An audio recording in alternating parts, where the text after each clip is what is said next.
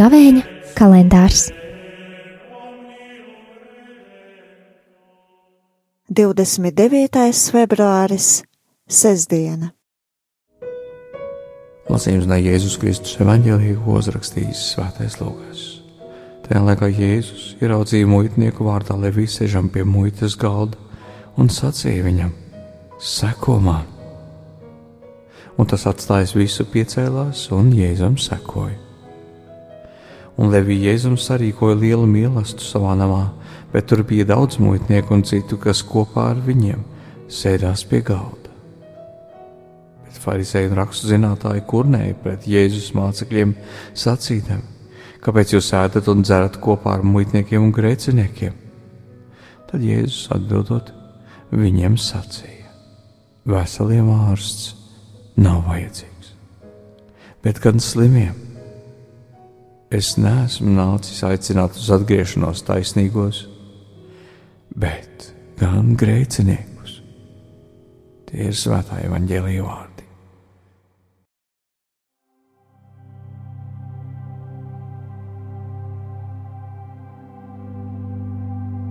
Darbie draugi, darbie brāļi un māsas Jēzu Kristu, šodienas evaņģēlijas mūs dara par lieciniekiem, par lieciniekiem brīnumam, ko ir izdarījis Kristus.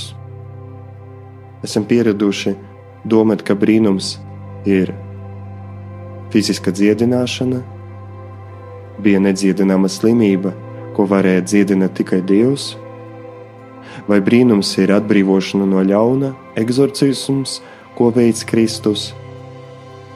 Taču šodien ir brīnums, kas daudziem arī palika nesaprotams. Kristus dziedina Levi sirdi. Kristus viņu paaicina sekot, piecelties, atstāt visu. Ko Kristus ir ieraudzījis Levi sirdī, ka šis brīnums bija iespējams? vai ieraudzīja ticību, ieraudzīja lielas ilgas pēc pestīšanas. No kurienes tas radās? Tas radās no Levi apziņas par to, kas viņš ir patiesībā, ka viņš ir grēcinieks.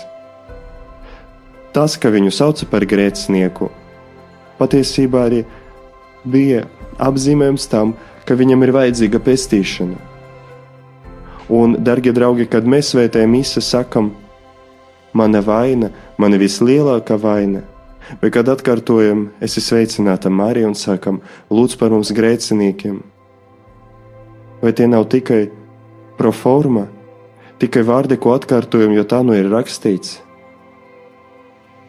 Darbie draugi, galvenais ir tā, tas laiks, kad mēs nostājamies patiesībā kad mēs ieraugam to, kas mēs esam.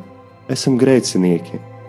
Kad pāvestam Franciskam viņa pontifikāta sākuma pajautāja, kas ir Francisks, pāvis atbildējis - grēcinieks. Bet grēcinieks, kurš atgriežas, darbie draugi, arī mums ir tik ļoti svarīgi šī gavēni. Varbūt ne tik daudz ārēji ieraudzīt to, kas no mums jādara, kur no mums vajadzētu vairot žēlsirdības darbus, vai arī kādas nu ir mūsu apņemšanas, ko varam un gribam ievērot, kurus zinām tikai mēs, vai ko, par kuriem zina visa apkārtnē. Nē, galvenais ir par mums.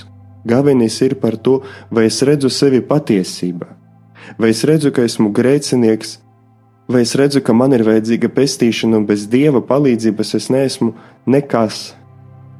Darbie draugi, Kristus ieiet vēsture, Kristus ieiet un maina cilvēku vēsture.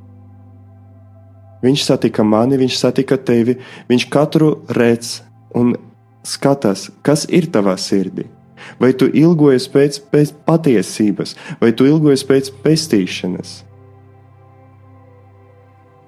Un, ja tu ilgojies, tad tu esi svētīgs, tu vari kļūt laimīgs. Jo Kristus saka, Svētīgi, laimīgi tie, kas ilgojas un augsts pēc patiesības. Un viņš ir šī patiesība, viņš ir šī atbilde, viņš ir šī žēlsirdība.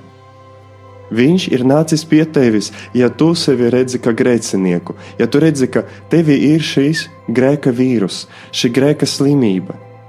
Atkal ej pie grēksūdzes ar to pašu grēku, un citi nesaprot, un citi tevi nosoda. Kristus tevi nenosoda, viņš ieiet pie tevis, viņš nāk pie tevis. Darbie draugi, šodienas evaņģēlis mūs aicina nebaidīties, bet ilgoties aizvien, aizvien vienmēr celties, nekad nezaudēt drosmi, nekad nezaudēt šo spēku celties no jauna. Kristus ir nācis pie mums, kas esam grēcinieki. Tik daudzie ir tagad norūpējušies par šo vīrusu, un jā, ir no kā baidīties. Bet, darbie draugi, vai mums nav jābaidās no grēka vīrusa, kurš var mūs nogalināt, nogalināt un atņemt mūsu mūžīgo dzīvi? Kristus sevi sauc par ārstu, kurš ir atnācis pie grēciniekiem, kuriem ir vajadzīga dziedināšana.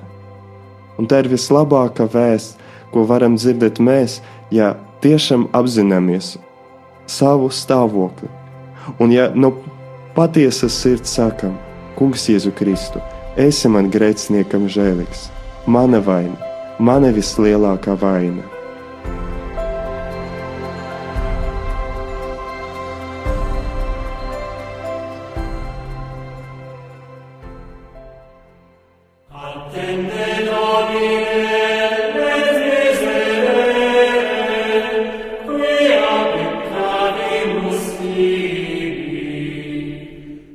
Gavēņa kalendārs